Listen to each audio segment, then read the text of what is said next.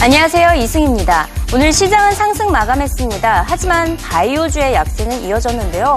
벌써 최근 들어서 무려 20% 넘게 하락을 했습니다. 이 가치주로의 자금 이동이 지속되고 있는데요.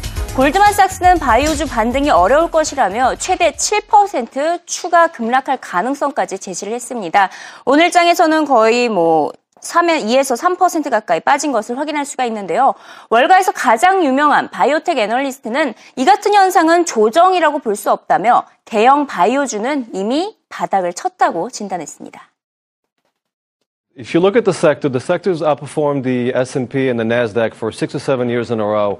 And we knew this is not going to be sustainable forever. And we've been talking about are we in a biotech bubble really for about six months or so. In small cap, you know, things do look stretched. Large cap, though, is looking pretty attractive now versus the S&P. These stocks are growing 20, 30%, and some of them you could buy at a 20 multiple, or as you noted, Gilead's at about a 10 multiple, and Celgene's about 14. So there's value in large cap. Small cap is still looking a little expensive to us. In, in October, we saw about an 8% correction in the sector, and at the time, it really felt like there's a lot of money on the sidelines waiting to come in. We're not feeling that at this point, not yet. Uh, the sector is only down maybe 3, 4, 5% now year to date. It's in line with the NASDAQ year to date after being out, you know, up by 15, 20%. I don't think we're there. I think we're closer to the bottom on large cap, not so much on small cap. 네, 방금 만나보셨던 애널리스트는 바이오주가 조정이 아니라고 말을 했죠. 데이비드 블리처 S&P 다우존스 지수위원장은 시장 전반적으로 조정이 아니라고 주장을 했습니다. 기술주를 제외하고는 시장의 흐름이 양호하다고 주장했는데요. 최근 급락한 종목들이 시장 전체의 10%에 불과하기 때문입니다. 블리처 위원장 만나봅니다.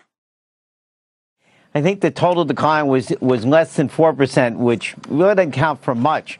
Um, all this news about the biggest weekly decline in a year, two years, um, sort of overshot the mark a little bit. We still haven't had any pullback, any correction, except in uh, technology. The Dow Jones Internet Index down about 16% since the beginning of March, but broad market just sitting there. 미국의 국채 금리는 떨어지고 있습니다. 30년 만기 미국 국채 수익률 3.45%로 지난해 7월 이후 가장 낮은 수준을 보였고요. 10년물 국채 수익률 역시 지난달 3일 이후 가장 낮은 장중에는 2.59%까지 기록을 했습니다. 우크라이나에 대한 우려감이 확산이 됐고 안전자산 매입 현상이 이어지면서 이 같은 현상이 나타나고 있는 것인데요. 또 주식시장의 변동폭도 큰 데다가 달러와 약세도 나타나면서 국채 금리 하락에 영향을 주고 있습니다. 이에 대해서 아트 카 하신 UBS 이코노미스트는 국채금리는 오케스트라의 지휘자와 같다며 모든 추세를 알려주는 대표적인 지표라고 주장했습니다. 반드시 주시해야 한다고 강조했는데요. 금리가 2.58%까지 더 떨어지면 시장의 불안감은 더 커진다는 의미로 해석했습니다. Once again, Kayla, it is the 10-year that is calling the tune. This is like a and almost like an orchestra conductor. It's, it's exactly what the 10 year does. And in a Pavlovian fashion, equities are re- responding to it. Uh, earlier today, the yield on the 10 year was down 20 ticks, and that had the first mile selling. As the uh, rumors out of the Ukraine began to build up, it dropped another seven or eight ticks, and that gave us another leg down here. So, I, if the viewers want to watch one thing only, I would say keep your eye on that yield on the 10 year. It's being used as the thermometer for uh, global anxiety, if you would. Began the morning 265 and Yeah, I think if you break 26, you might begin to see uh, things accelerate again. And, uh, you know, the, the, concern is up until now, it's, it's just a few ticks, it's speculation. I think if you get down below uh, 2.6 or 2.58 for sure, people are going to say maybe there's a lot more here than we know about. I think I want to be cautious. 전미 주택건설업협회의 조사 결과 이번 달 주택시장 지수가 지난달보다 1포인트 상승한 47을 기록했습니다. 하지만 50을 밑돌았기 때문에 경기를 낙관하는 건설업체가 적었음을 의미했는데요. 로버트 슐러 교수는 주택시장의 상승 모멘텀 이제는 제한적이라고 비관했습니다. 지금까지 이어져 왔던 주택가격 상승은 유동성 공급과 낮은 모기지 금리에 따른 현상에 불과했을 뿐 이제 이 두 가지 조건이 모두 사라지고 있기 때문에 주택가격 상승세가 꺾일 수 있다고 진단했습니다. But I kind of imagine, this is my guess, that professional investors have been clued on to the fact that there is a certain substantial amount of momentum in the housing market, much more so than in the stock market. And the way prices have been increasing since the spring of 2012, it looks like a no brainer to get into that market for a while. But now there are signs of softening, and I can perfectly imagine that people there are starting to doubt that this momentum is going to continue. But there are signs of weakening. You know, permits, starts, the NAHB housing market index, well, especially if you look at the traffic component, they're all showing weakness right now. So yeah, it could be the end of the. Uh, another thing, I think this boom that we saw in the last year and a half in home prices has something to do with the uh, quantitative easing mm-hmm. and with the record low mortgage rates, which are now history. 현재 이 시각 CNBC 헤드라인을 살펴봅니다. 우선 첫 번째 헤드라인에 떠 있는 사진의 인물이 일본의 국채 약세론자로 유명한 칼 베스인데요. 어, 이와 관련된 영상을 잠시 후에 준비를 했으니 마지막에 짚어보도록 하겠고요. 일단 뱅크 오브 아메리카의 설문조사 결과부터 살펴보도록 하겠습니다. 뱅크 오브 아메리카가 글로벌 펀드 매니저들을 대상으로 설문조사를 실시한 결과 절반 이상인 66%가 미국 증시가 가장 비싸다라고 대답을 했습니다. 또 응답자의 50%는 신흥국 시장이 저평가됐다고 응답을 했고요. 이에 따라 신흥국 증시에서 비중을 확대할 것이라는 의견이 지배적이었습니다. 또 여기서 응답자의 40%는 앞으로 1년 동안 가치주가 성장주보다 높은 상승률을 보일 것이라고 내다봤습니다. 자, 이번에는 어, 짐 폴슨 웰스 캐피털 운용사 strategist의 의견을 살펴보도록 하겠습니다.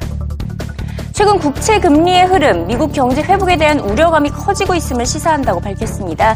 하지만 자신이 보기에는 성장이 이를 다 만회할 것이라고 밝혔는데요. 지금 현재 미국 경제 성장률 2.5% 수준으로 시장에선 예상을 하고 있지만 음, 지금 이 웰스 캐피탈에서 보기에는 3%대로 내다보고 있다라고 진단을 했습니다. 이는 곧 월가에 다시 자금이 몰리는 현상으로 이어질 것이라고 분석을 했고요. 이에 따라 현재 하락 추세에서 단기적으로는 매수 기회를 삼아야 한다고 조언을 했습니다. S&P 500 지수는 2천까지 올랐다가 2천까지 올랐다가 다시 연초 수준으로 떨어질 것이다. 이렇게 내다보기도 했습니다. 네, 최근 금값이 상승세에 놓여 있는데요. 그렇다면 금값이 과연 1,400달러까지 달할 수 있을까? 이에 대한 설문조사를 CNBC가 직접 실시를 했습니다. 이번 주 금값이 상승할 것이라는 전문가들이 절반 이상인 57%로 나타났습니다. CNBC 설문조사 결과 최근 우크라이나 사태도 있었고 미국 증시의 추가 하락이 이어졌기 때문에 안전자산 매입세가 나타났다고 분석을 했습니다. 이에 따라 금값이 온스당 1,400에 충분히 달할 것이라는 분석이고요. 또 달러와 약세, 미국 국채금리 하락 이 모든 것이 금값 상승의 신호를 보내고 있다고 분석했습니다. 하지만 소시에텔 제너럴은 올해 연준의 양적 완화 축소로 금값이 추세선을 밑돌 수 있기 때문에 1,400달러로 달하는 랠리를 보일 때 매도 포지션을 취할 것을 추천하기도 했습니다. 네, 이제 앞서 만나봤던 마지막으로 칼 베스를 만나보도록 하겠는데요. 일본 국채 약세론자로 유명합니다. 칼베스가 이번에도 역시 일본 정부의 재정이 많이 부족하다고 지적을 하면서 현재 일본 국채 더 이상 안전하지 않고 최악의 흐름을 보이고 있다고 경고했습니다.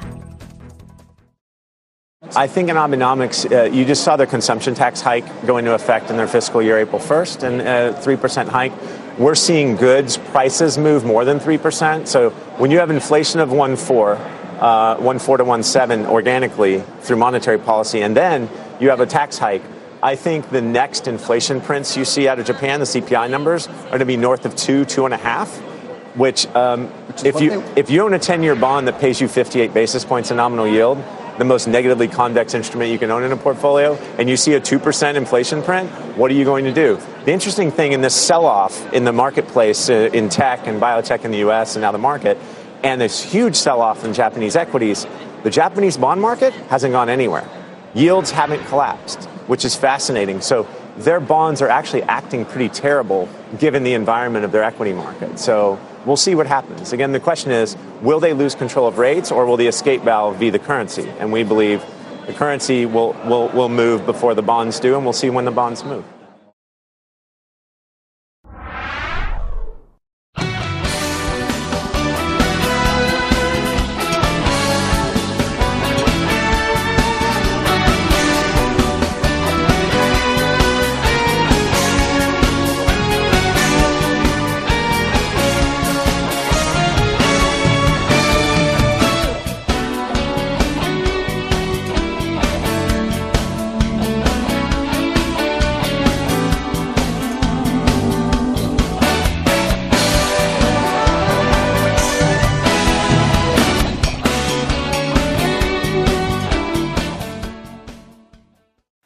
네, 뉴욕 증시 주가 급등락 기업들의 관련 뉴스와 주가 추이 차트로 살펴보고 국내 관련 주까지 한번 짚어보는 시간입니다. 우리 시장 흐름, 다우지수 같은 경우 그리고 3대 지수 전체로 놓고 보더라도 U자 곡선이 상당히 형성이 됐습니다. 장중에 변동성이 극심했다고 할 수가 있겠는데요. 결국은 다우가 0.5%, S&P 500 지수 0.6%, 나스닥도 0.2% 견고한 상승세로 3대 지수가 오늘 장을 마쳤습니다.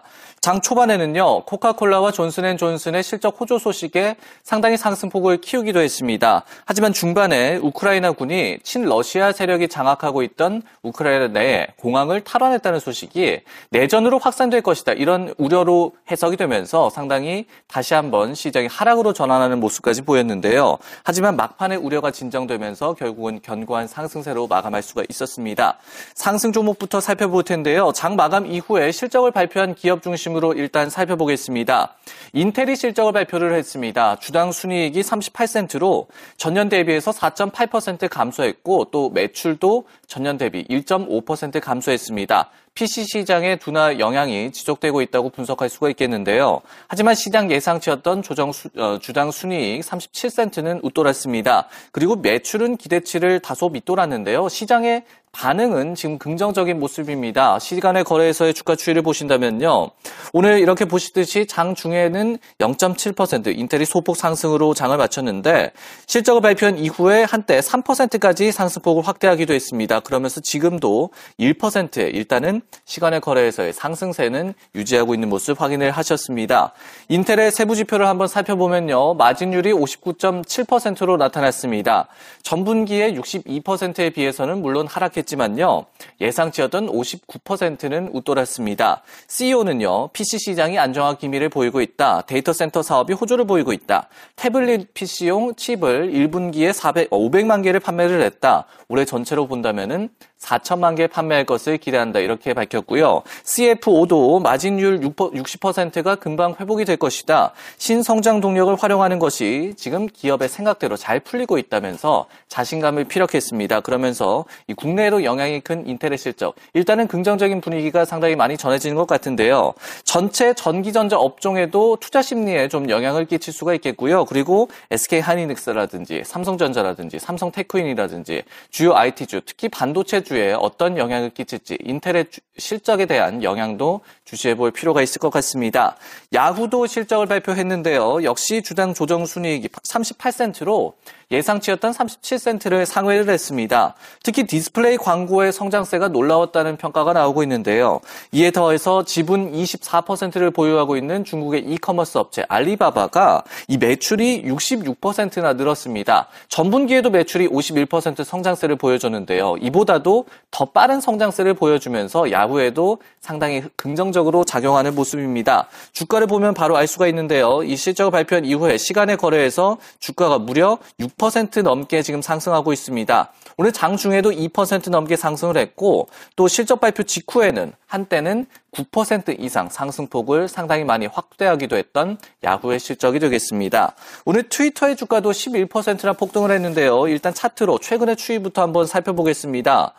어, 보시면요. 최근에 이 3개월간의 차트를 일단 보고 계신데요. 상당히 흐름이 좋지 않습니다. 거의 70달러에 근접했던 주가가 지금은 45달러대까지 미끄러진 상태인데요. 하지만 지금 5일간의 추이를 본다면은 저점을 찍고 조금씩 지금 회복하는 모습을 보여주고 있습니다. 한때 40달러 선이 무너지기도 했지만 지금은 다시 한번 40달러 중반대에서 회복 기미를 보이고 있습니다. 결국은 고성장 모멘텀주가 시작해서 상당한 소외를 받았을 때 직격탄을 맞았던 트위터라고 할 수 있는데요. 오늘 이 social data 업체 Gnip을 인수한다는 소식이 전해졌고 그리고 나스닥의 테크놀로지 섹터가 전체적으로도 0.8% 정도 상승하는 등 고성장 기술주라든지 아니면 다른 고성장 모멘텀주의 고통이 조금은 진정 기미를 보이고 있습니다. 있습니다. 이 부분에도 조금 수혜를 입지 않았나 그러면서 트위터의 주가가 오늘도 급등했고 최근에도 반등 기미를 보이고 있다는 모습 확인을 하셨습니다. 여행 정보 사이트 트립 어드바이저 역시 고성장 모멘텀주 급락의 직접적인 피해자라고 할 수가 있겠죠. 하지만 오늘 주가가 4% 이상 급등했습니다. 파이퍼 제프레이사 사가 비중 확대 투자 의견을 유지하겠다. 그러면서 온라인 광고 지출을 확대하는 것이 결국은 기업의 성장세도 이끌 것이다. 이런 긍정적인 코멘트를 내놓은 것이 호재로 작용을 했습니다. 반면에 마카오 시장의 exposure가 상당히 큰 카지노 업체라고 할 수가 있겠습니다. 윈, 윈 리조트는요, JP모건이 리포트를 내놨는데 모멘텀 주식 회피 현상에 타격을 입을 것이다. 이런 리포트를 내놓으면서 주가가 3% 이상 급락했습니다. 이렇게 고성장 모멘텀주 가운데서도 차별화 전략이 이루어지고 있는 모습 확인을 하셨고요. 그리고 국내에도 카지노 관련주가 있습니다. 만약에 고평가 논란에서 자유롭지 않은 주식이 있다면 최근에 이런 윈 리조트에 대한 JP모건의 리포트 참고하시는 것도 좋을 것 같습니다. 뉴욕 증시에서 주가가 급등락한 기업과 국내 관련주까지 한번 짚어봤습니다.